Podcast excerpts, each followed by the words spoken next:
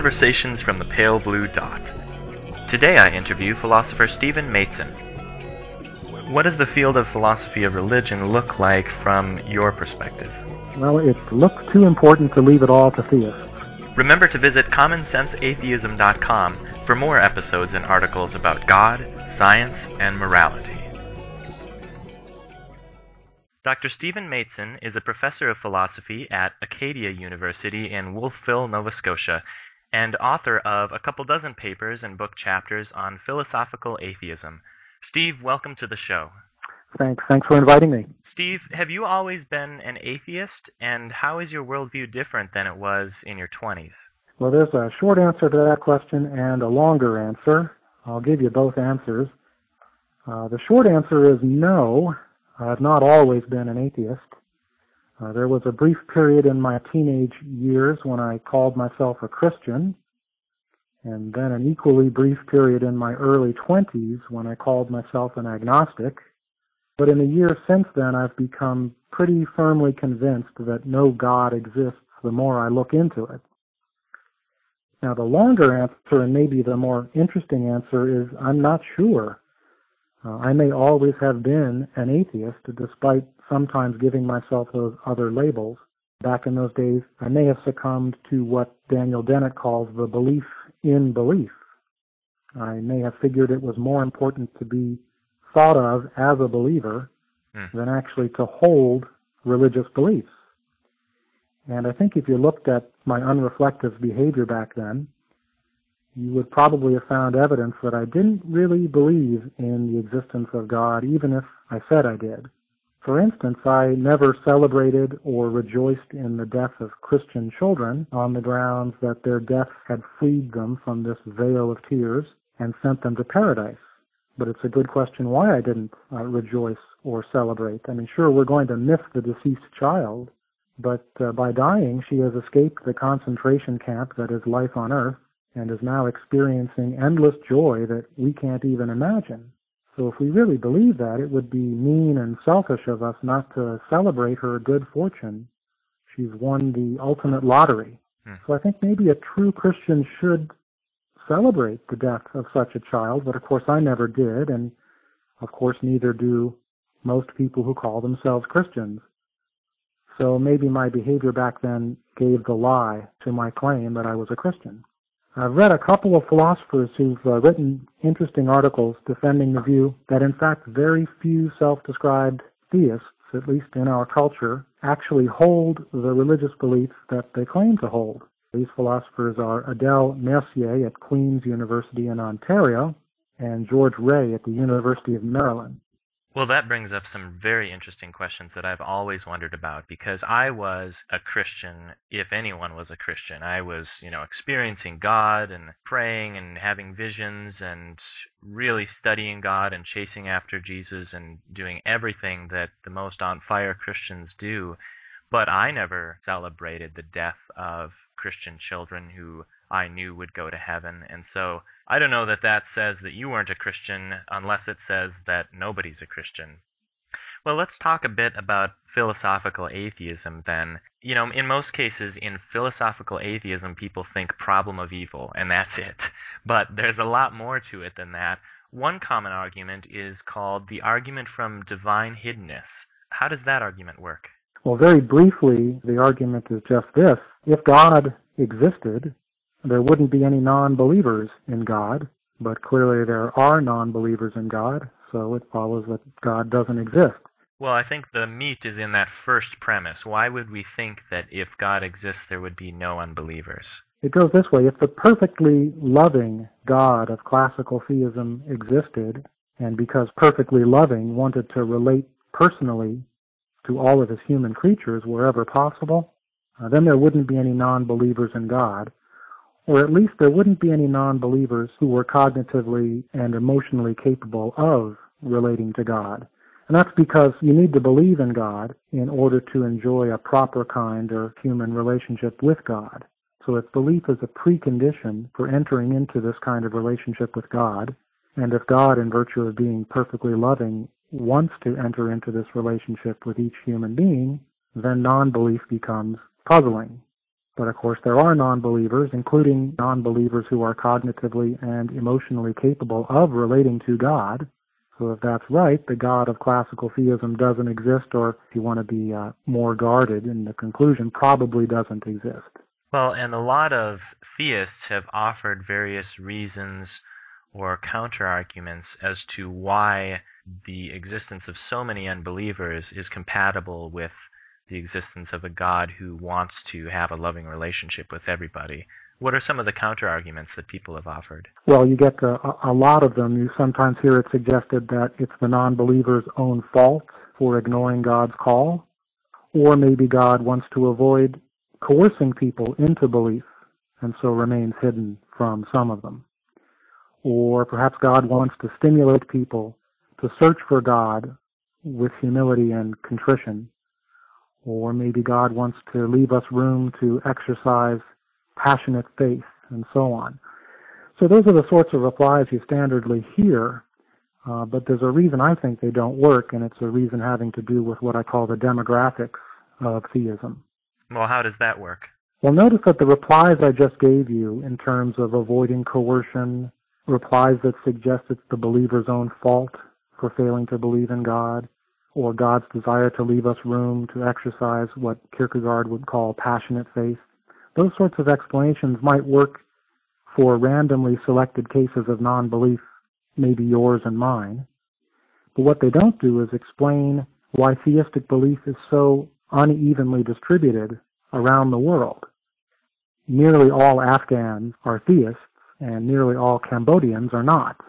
Now, there's no reason I can think of uh, to suppose that Cambodians are inherently less capable of relating to God than Afghans are. Yeah.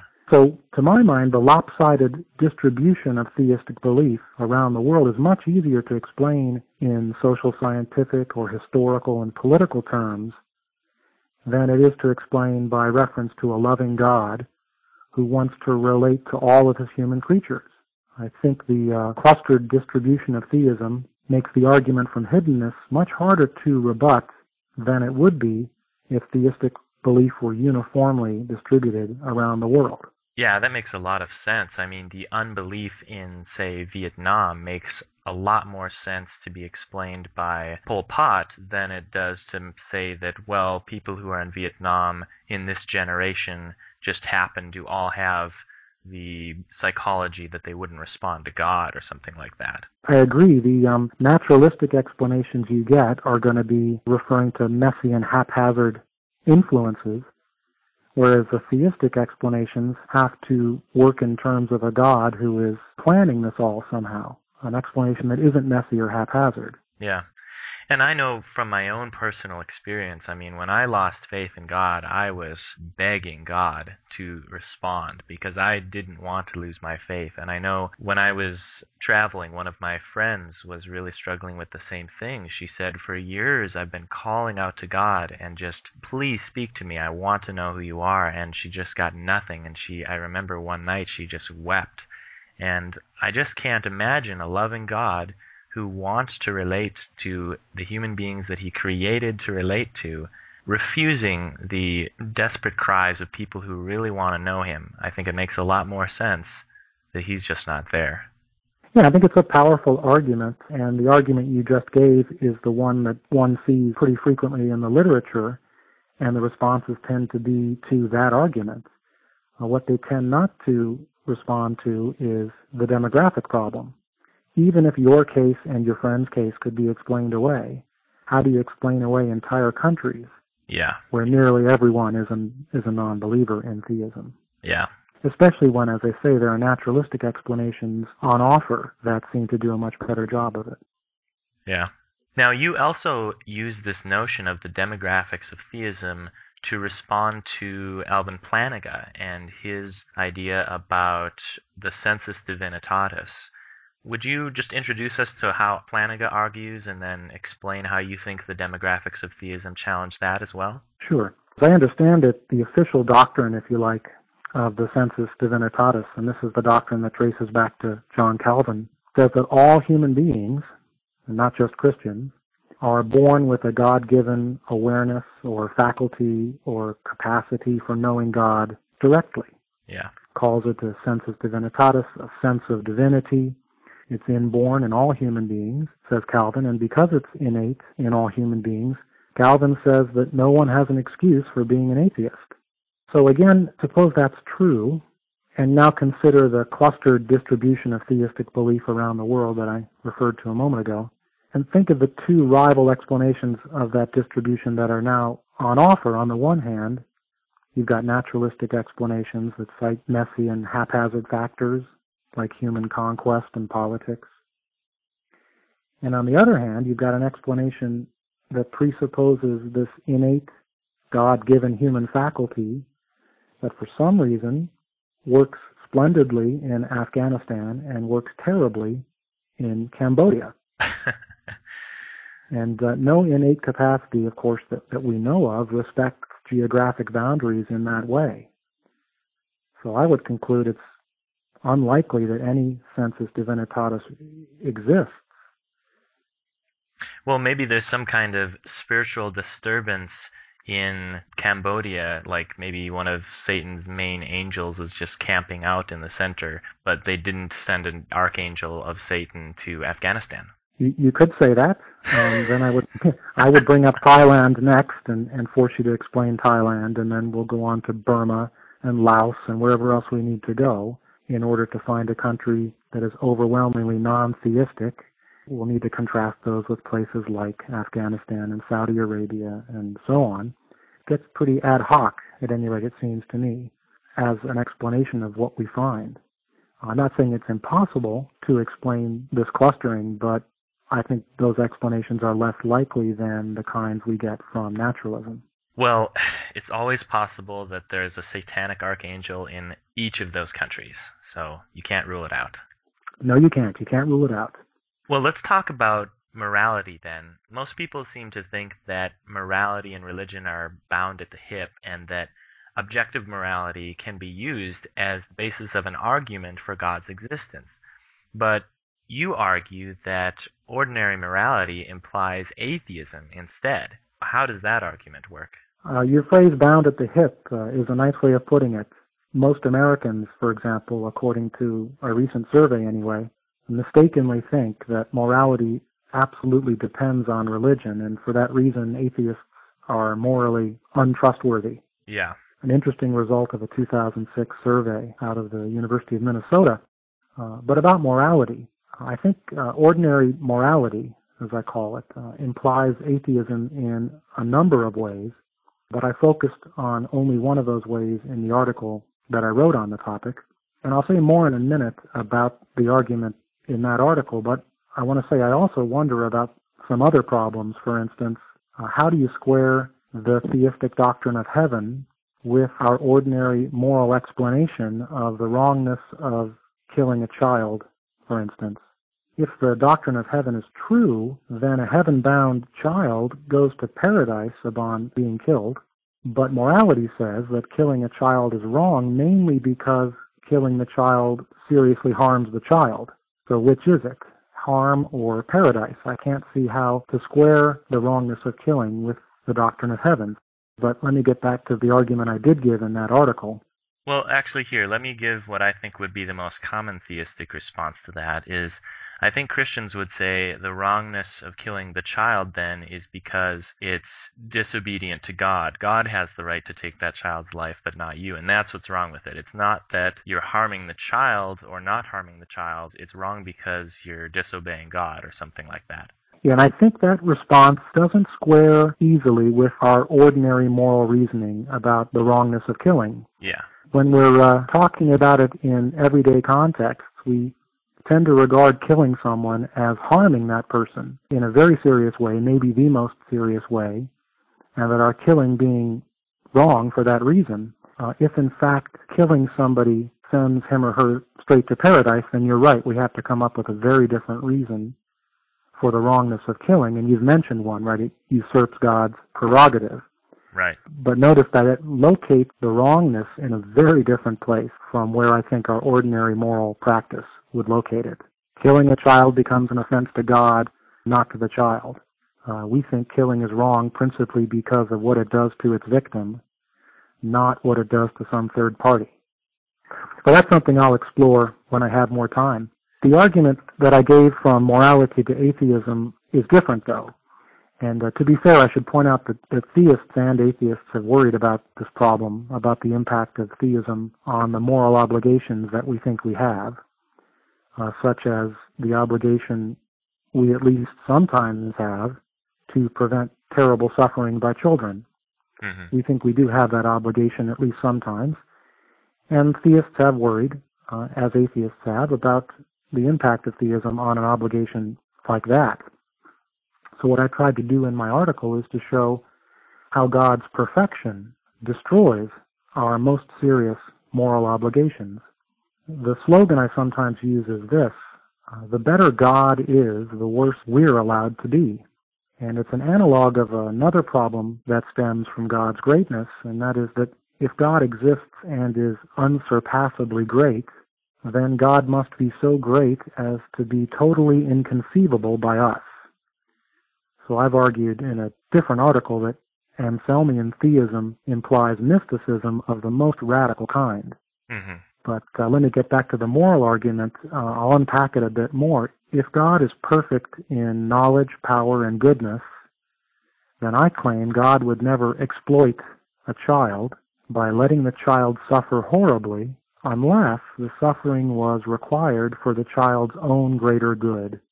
Uh, to put it in a nutshell, uh, no perfect being exploits kids.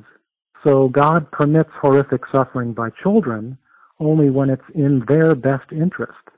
Their suffering is really like a painful but highly beneficial vaccination. In that case, however, uh, if that's what's going on, we don't have the moral obligation that we always thought we had, uh, the moral obligation to prevent the child's suffering, at least when we easily can because nobody thinks we have a moral obligation to prevent painful vaccinations that greatly benefit children. And even parents who are opposed to vaccinations on principle are opposed because they think vaccines harm children. Mm. If you think a painful vaccine greatly benefits your child, then you're not opposed to it. You don't think anybody has an obligation to prevent the vaccination. Well, if all that's right, uh, then we never have a moral obligation to prevent horrific suffering by children because again, the analog to horrific suffering by children is a painful vaccination that benefits the child. And I'm saying that's has to be what's going on if the world is in the charge of a perfect being. And furthermore, if we don't have the obligation to prevent horrific suffering by children, even when we easily can, then I can't see how we have any moral obligations. If we don't have even that obligation, then morality falls apart as far as I can see. Hmm. And more generally, I think theism implies a crazy inverse relationship. Uh, this one, the worse a child's suffering is, the more reason we have for thinking that it's required for the child's own good, and so the less reason we have to prevent it. The worse the suffering, the less reason we have to prevent it. So another slogan I sometimes use is this, adding God to morality turns it upside down. Yeah. So that was the argument. Is it clear enough so far? Yeah, and it's related to an argument that I think a lot of people think about intuitively, and that is when atheists bring up the problem of evil, how could an all good, all powerful God allow so much apparently pointless suffering? The theist will often say something like, well, it has a higher purpose, it's achieving some higher good. And so, if that's the answer, then why should we think that we should go out of our way to try to stop or relieve pointless suffering if it's the will of God that this suffering takes place? It just completely flips upside down morality, just like you say. Yeah, I think it is a powerful objection, and I've tried to make it uh, even more powerful by insisting that the suffering in question actually benefits the sufferer overall. So it's not simply enough that some overall benefit accrue to the universe if we allow a child to be tortured. I think perfection in God requires something stronger, and there are a number of theists who agree, uh, namely that the suffering in question be necessary for the sufferer's own benefit. And I think if you believe that doctrine, then the obligation to prevent suffering dissolves. Well, I think a lot of what you're getting at here, Stephen, is really kind of intuitive common sense objections to theism where you know when i first lost my faith i thought well it really sucks that i can't believe in god and that there's just no reason for me to think that god exists. But i still think the christian worldview is really moral and everything.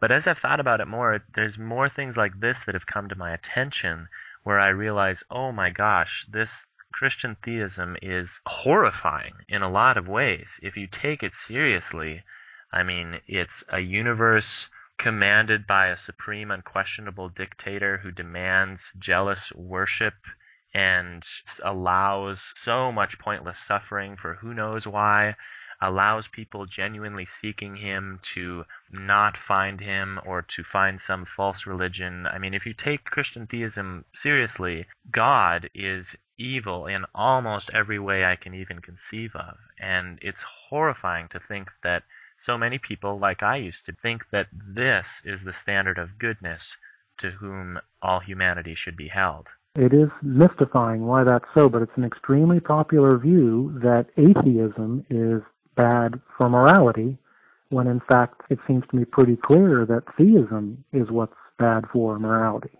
What are some of the objections that you've heard to this latest argument that we just talked about? By far the most popular objection is one that invokes libertarian free will. Uh, this objection comes up every time I present my argument, including yeah. at a recent public uh, debate that we had on God and morality at Acadia University where I teach. In fact, my opponents in that debate rested their entire rebuttal on libertarian free will. Their idea is that uh, a perfect God can justly allow a child to be tortured in order not to interfere with the libertarian free will of the torturer. I find that outrageous, uh, but that's that's their case, and this invocation of libertarian free will comes up again and again. I think it's a bad objection for a bunch of reasons. First, it assumes that libertarian free will, that is, contra causal free will, is a coherent notion and that it's the only kind of free will worth having. Uh, both of those assumptions are highly questionable. Uh, second, it assumes that libertarian free will has so much intrinsic value that it should never be interfered with. But nobody really believes that if you look at our moral practice. We interfere with people's free will all the time yeah. and think we are sometimes obliged to do it. Third, the objection assumes that God, in fact, never interferes with free will, which is, I think, an unbiblical assumption. If you look at Exodus 14, you find God interfering with the free will of Pharaoh. Yeah. And if you read Romans 9, verse 18, you find St. Paul announcing a regular policy of interference on God's part with free will. So for what it's worth, I think it's a, a, an unbiblical assumption that God never interferes with libertarian free will. Wait, how does St. Paul say that God regularly interferes with free will? Okay, according to Romans 9:18, and I'm using the New Living Translation because that's the one I understand best. It says, quote, "So you see, God shows mercy to some just because he wants to, and he chooses to make some people refuse to listen." So I think that anybody who says that libertarian free will is so important that God would never mess with it has some explaining to do. Uh, what is going on when God hardens hearts, and what is going on when, according to Romans 9:18, He chooses to make some people refuse to listen to the gospel message. So the assumption of absolutely inviolable libertarian free will is, for what it's worth, unbiblical. And as a fourth reason, I think the objection fails and that it assumes that ordinary morality cares deeply about libertarian free will. But that's an assumption that flies in the face of the evidence. If you look at the criminal law, for instance, Anglo-American criminal law, juries uh, never ask if the defendant had libertarian freedom uh, when he committed the crime before deciding to convict the defendant. Uh, judges don't instruct juries to pay any attention to that. Uh, so unless the criminal law is way out of whack with ordinary moral assumptions, libertarian free will just isn't part of our ordinary moral background. Well, wait a minute though. Isn't there a significant legal precedent for letting certain criminals off the hook, so to speak, if we feel that they weren't in control of their actions, like, for example, if they were significantly mentally insane or something like that? There is this McNaughton rule, I think it's called, which requires that the defendant have been able to conform his conduct to the law and recognize the wrongness of what he was doing. But both of those assumptions are compatible with determinism, as any compatibilist will tell you. What libertarianism requires is that the defendant's actions not have been determined by the prior state of the universe. And judges don't require that that question be looked into. Juries aren't allowed to ask it. And on the rare occasions in which this sort of thing comes up in the trial court, you find the appellate court saying, that's not germane. It is sufficient if, at the conscious level, the defendant knew what he was doing and chose to do it in full knowledge of its consequences. And all of that is compatible with his action having been determined by the prior state of the universe. So I think that uh, if you look at the criminal law as reflecting ordinary morality to this extent, it's pretty hard to argue that libertarian free will is part of the bedrock assumption of the criminal law. So let's go back to your first two objections to the free will defense and flesh those out a little bit more. The first assumption is that libertarian, that is, this contracausal kind of free will, is first of all a coherent notion. Uh, this isn't my area of, of specialty, but I know enough about it to know that a lot of people have questioned whether it's even coherent to suppose that you act freely when your actions are not determined by the prior state of the universe, and that would include the prior state of your mind. Doesn't it become random rather than an action for which you are responsible? Is it more of a spasm than an action? So people have worried, I think rightly, about the coherence of this notion of libertarian free will. But even if it could be shown to be coherent, it's a very good question why we should think it's the only kind of free will worth having. I think those are independent assumptions. Uh, first, that it's coherent, and second, that it's the uniquely valuable kind of free will. Yeah, and whether or not contracausal free will is coherent, most philosophers right now are pretty sure that it's just not true that we have contracausal free will. The biggest survey ever of professional philosophers said that something like 14% of professional philosophers thought that libertarianism was a viable theory. Yeah, so that reflects the state of opinion in the field. I, I wouldn't look at that as a particularly powerful argument. Sure, yeah. And so then what was the second objection that you had to the idea that free will could be used as an excuse for God allowing either strange moral consequences or suffering or whatever? Well, the idea that uh, libertarian free will in particular has so much intrinsic value, it's so intrinsically important that it should never be interfered with. Uh, but as I said before, that's not an attitude that we take in our everyday moral practice. Even libertarians are perfectly willing to interfere with the free will of a criminal yeah. uh, if it means preventing a terrible crime. So I think it was uh, David Lewis who said that when we're evaluating conduct the freedom of a wrongdoer is a weightless consideration. It has no weight in our evaluation of the conduct. Uh, we don't say, well, at least it's a good thing that the child torturer acted freely. Uh, we don't put that on the good side of the ledger. Yeah. So I don't think it really is one of our commitments that libertarian free will has any intrinsic value, let alone enough to make it the case that you should never interfere with it. And the way I often think about this is in terms of the problem of evil and the free will theodicy is look, if God had the power to say make it so that Hitler was really interested in gardening or something like that instead of politics just because of slightly different hormones when he was in the womb or whatever. Why did God not do that? It makes no sense. You, know, the theist will say, well, he didn't want to interfere with Hitler's free will, but we don't normally think of that as interfering with free will. And, you know, we didn't have a problem interfering with Hitler's free will when we invaded France. It's just insane to me that to say that free will has so much value that it gets God off the hook for allowing so much pointless suffering. I agree, and I think it's instructive that we don't say that about libertarian free will except when the problem of evil comes up. Exactly. We don't say that about the libertarian free will of criminals or child torturers and so on. It's just when the problem of evil is raised that all of a sudden free will becomes so valuable that not even God may ever cur- curtail it, and never mind what the Bible says Yep. about his having done so. Well, I think you've hit the nail on the head there. I think that's a serious problem for theists, and I'm glad you've got some work on it. So a second objection to my argument from morality to atheism is this.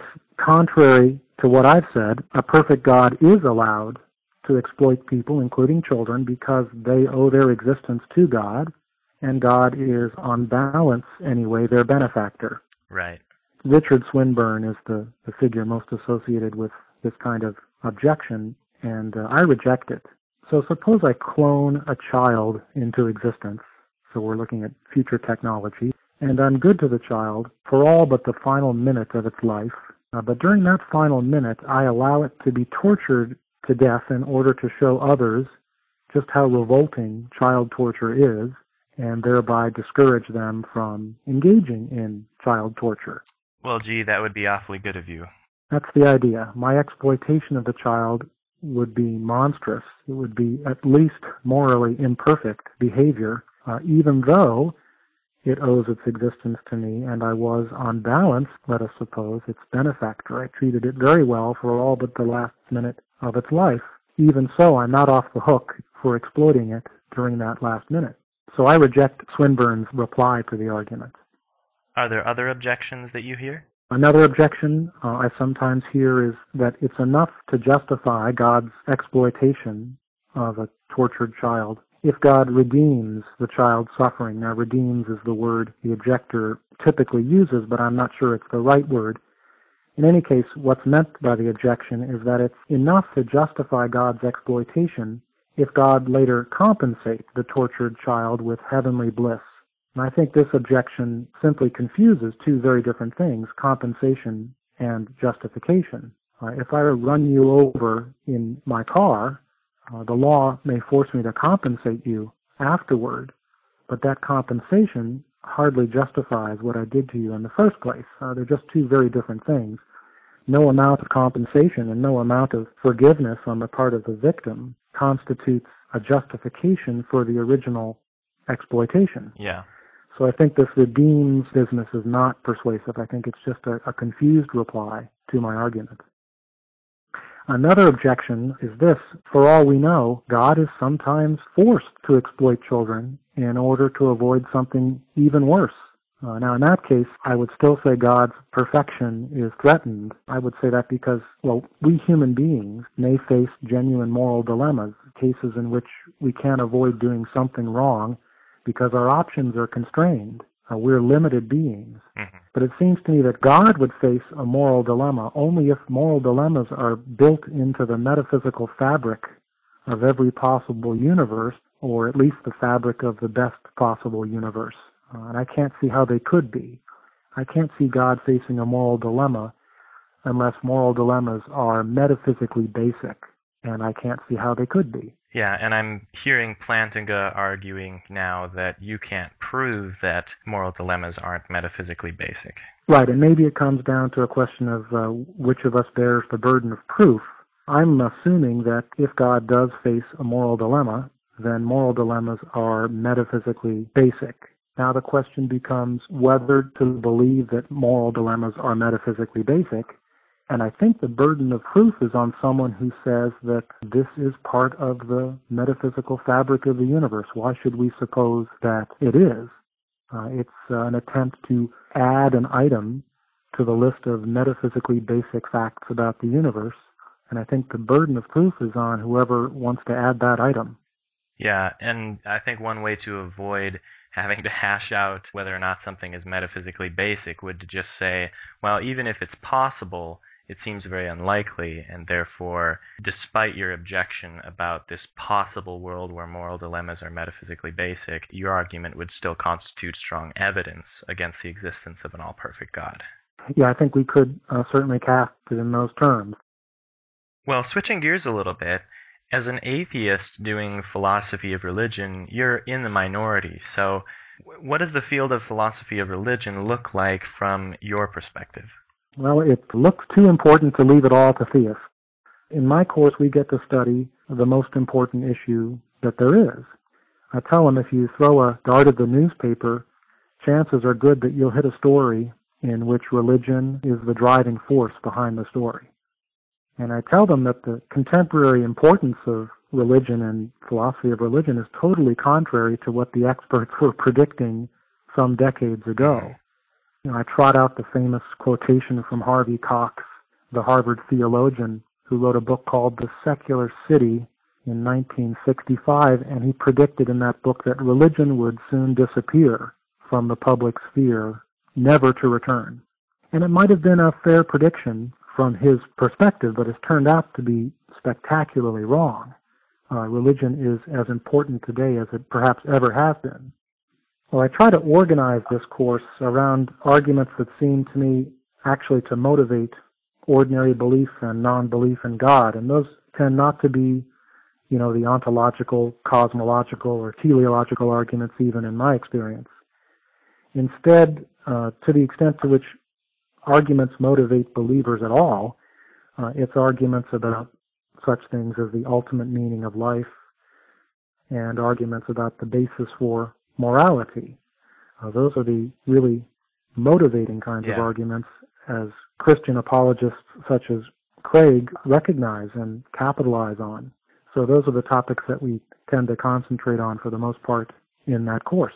What is it that you would have to say as an atheist about the meaning of life and morality? The work I've been doing so far has been meant to combat this widespread misimpression that atheism is bad for morality and instead to turn the tables a bit and argue that theism is in fact the real threat to morality.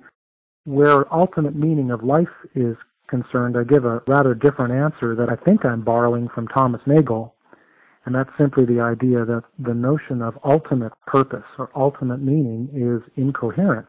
It can be shown to be impossible on conceptual grounds alone, and so we should stop seeking it, and we should not be disappointed with the discovery that we can't achieve it because it is a conceptually confused idea. And so, what's the idea of ultimate meaning that you're talking about, and why is it incoherent? As I understand it, if you read people like, again, William Lane Craig, they object to atheism because it provides no ultimate purpose for our lives. Uh, no matter how noble the purpose to which you devote your life, unless God exists, that purpose can be made to seem trivial or fleeting or relative unless God exists. So what Craig is evidently looking for is a purpose for life that is ultimate in the sense that it's unquestionable. It would make no sense to question it. It would make no sense to wonder what's so great about that purpose. It's a purpose that can't be diminished no matter how far back from it you step. Mm-hmm. And this is where Nagel comes in. Uh, in a 1971 article called The Absurd, at least as I interpret that article, he argues that that kind of ultimate purpose is in principle unattainable because as soon as you understand any alleged purpose that we might have for our lives, uh, you thereby become able to question it and step back from it and ask what makes it so great and why that is sufficient as our ultimate purpose. So you're, on the one hand, seeking a purpose that you cannot sensibly question, and on the other hand, if it's to serve as your purpose, you're going to have to understand it to some degree, but as soon as you understand it, you thereby become able to question it and therefore render it non-ultimate. Ultimate purpose cannot be had on conceptual grounds alone because the concept is incoherent. Mm. So what Craig is requiring can't be had, and what he is saying theism offers uh, cannot be had. Well, and I think the idea here is let's say I say that my purpose is to decrease suffering and increase the peace on the planet. And the theist could come back and say, well, why think that really matters? How could that be the ultimate purpose? And the theist thinks that he has a better answer because he can say, well, the reason my purpose is to reduce suffering on earth is because that's what the God of the universe told me to do, and so that's why that's my ultimate purpose. But then we can just as well say, well, why is that an ultimate purpose? Why should you obey this God character? You know, and so there is no ultimate purpose that you could present that can't be questioned in exactly that way. And suppose God had said to us, or you came to discover, that according to God, our purpose on earth is to generate as much CO2 as possible to feed the plants and the trees. We're, we're doing a very good job of it. Yeah. Uh, that wouldn't be satisfying even if it came from the creator of the universe. You can easily show that it's just having come from God wouldn't make it a satisfying purpose if it was otherwise unsatisfying. Yeah. And another way to see that is that let's take what is very often called the ultimate purpose by theists, and that is the ultimate purpose of human life is to glorify God. Now, I don't know about you, but I don't see that as a very valuable purpose. I mean, it's kind of like Kim Jong Il telling all of his citizens, "Your purpose is to glorify me and make me feel good about myself." It's just not a very impressive purpose. And it, it might actually be, in the end, pleasurable, highly pleasurable to do that, to engage in that activity. But I can easily envision, let's say, you and me up there enjoying this beatific vision of God, and I'll elbow you and ask, you know, is this it? This is the experience that makes everything worthwhile, that yeah. justifies the Holocaust and makes all evil comprehensible. Yeah. Uh, it wouldn't be hard at all to wonder how it is that this experience answers every question. So I think people who have offered ultimate purpose as a reason for accepting theism and rejecting atheism, first of all, haven't read Nagel, which I find puzzling in the case of Craig, who's written for years on this topic, and Nagel's article is about the most famous article in English on the topic of life's absurdity. I find it very puzzling that, so far as I can tell, he's never even cited Nagel uh, or discussed him. Well, so you say philosophy of religion is too important to leave to the theists. Now, some headway has been made, not so much in philosophy of religion, but in the public square with the new atheists. So, what do you think about that? Unlike some people, I don't have strong opinions about the new atheists. I do think they're doing an important service in getting uh, ordinary people who are non believers to be less shy about their non belief or their atheism. Yeah. That's one important service. And it's possible they've performed a service in getting ordinary people who are theists to think more deeply about assumptions that they have never been encouraged to examine. Yeah. So, what would you like to see happening in the public debate between theism and atheism, in addition to the things that you just mentioned?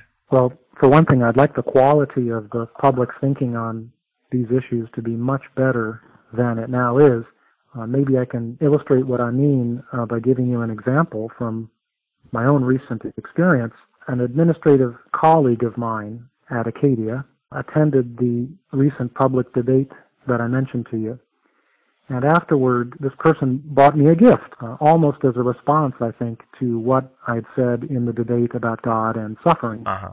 Now, the gift was a Christian inspirational novel by William Paul Young called The Shack. Have you heard of it? no. well, I'm surprised in a way because it is apparently a runaway hit.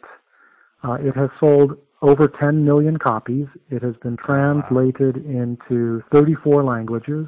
Oh my God! Well, it's really not my genre. Nor is it mine, but it was a gift, and I, and I read it. And of course, no book by any of the new atheists can compete with those numbers. And I'm not even sure that all of the new atheist books combined uh, can compete with those numbers. No. As I say, a runaway bestseller. Now, this novel, The Shack, has been condemned as heretical and unbiblical by some prominent Christians. Uh, I don't myself care whether it's heretical or unbiblical, but I, I do care that it's the most intellectually shallow, childish, uh, morally frivolous novel I've ever read. And again, I received it as a gift with the endorsement of a colleague, an intelligent professional who has a PhD in psychology. And I can't understand how this person would be anything but embarrassed by the book. It's, it's that bad. But regardless of your religious perspective, the wild popularity of this book is a bad sign. If it reflects the quality of the public's thinking on these issues, then we are in deep trouble and we need to do something about it. What is wrong with the book in particular for those who have read it? It's hard to sum up briefly, but I'll read you what it has on the back cover of the book. And this is to give far too much publicity to a very, very bad novel. But it says, quote, In a world where religion seems increasingly irrelevant, the shack wrestles with the timeless question, where is God in a world so filled with unspeakable pain? The answer Mac gets, he's the lead character there, will astound you and perhaps transform you as much as it did him. Unquote. All right, so that grabbed me, uh, the back of the book promising to talk about that question. So here's what happens. Mac's young daughter is brutally murdered, and Mac gets to spend the weekend with God some years later, asking God questions. So any theistic father will ask God uh, the question that Mac ends up asking. Uh, as God puts it in their conversation, could I have prevented what happened to Missy, the daughter? The answer is yes. So this occurs on page 224. So we're 224 pages into the narrative, and God's about to give the explanation we've all been waiting for. And here's what God says I could have chosen to actively interfere in her circumstance.